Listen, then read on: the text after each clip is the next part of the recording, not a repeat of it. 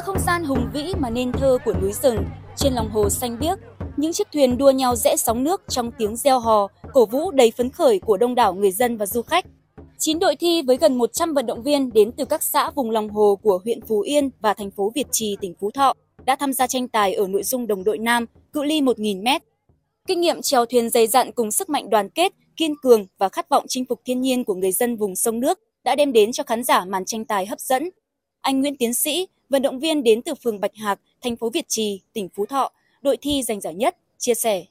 Đến với giải đấu này à, tôi đặt mục tiêu là giao lưu học hỏi và cố gắng giành thành tích cao nhất. Chúng tôi cũng lên à, từ hôm qua và cũng tập luyện à, một hai bài đường xá nó xa xôi nên là anh em cũng cố gắng hết sức. Đây là lần đầu tiên tôi đến Phú Yên, khung cảnh thiên nhiên đây rất là đẹp, không khí trong lành, con người ở đây rất thân thiện.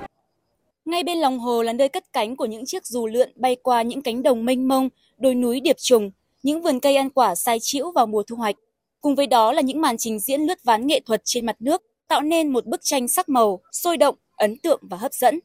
Lần đầu tiên được tổ chức, nhưng giải đua thuyền và trình diễn dù lượn, lướt ván nghệ thuật đã thu hút đông đảo du khách gần xa tới xem, khám phá, tạo điểm nhấn đặc biệt cho Ngày hội Du lịch Văn hóa huyện Phú Yên lần thứ nhất năm 2023.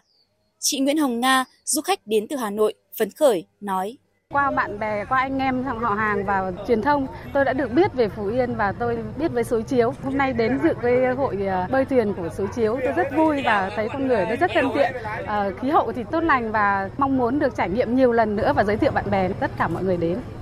Ngày hội du lịch văn hóa huyện Phú Yên với đa dạng hoạt động hấp dẫn không chỉ góp phần khôi phục, phát huy những nét đẹp và bản sắc văn hóa truyền thống của đồng bào nơi đây, mà còn là dịp giới thiệu và quảng bá với du khách thập phương về tiềm năng, nét đẹp văn hóa, truyền thống đất và người Phú Yên trong bức tranh du lịch miền núi Sơn La, Tây Bắc.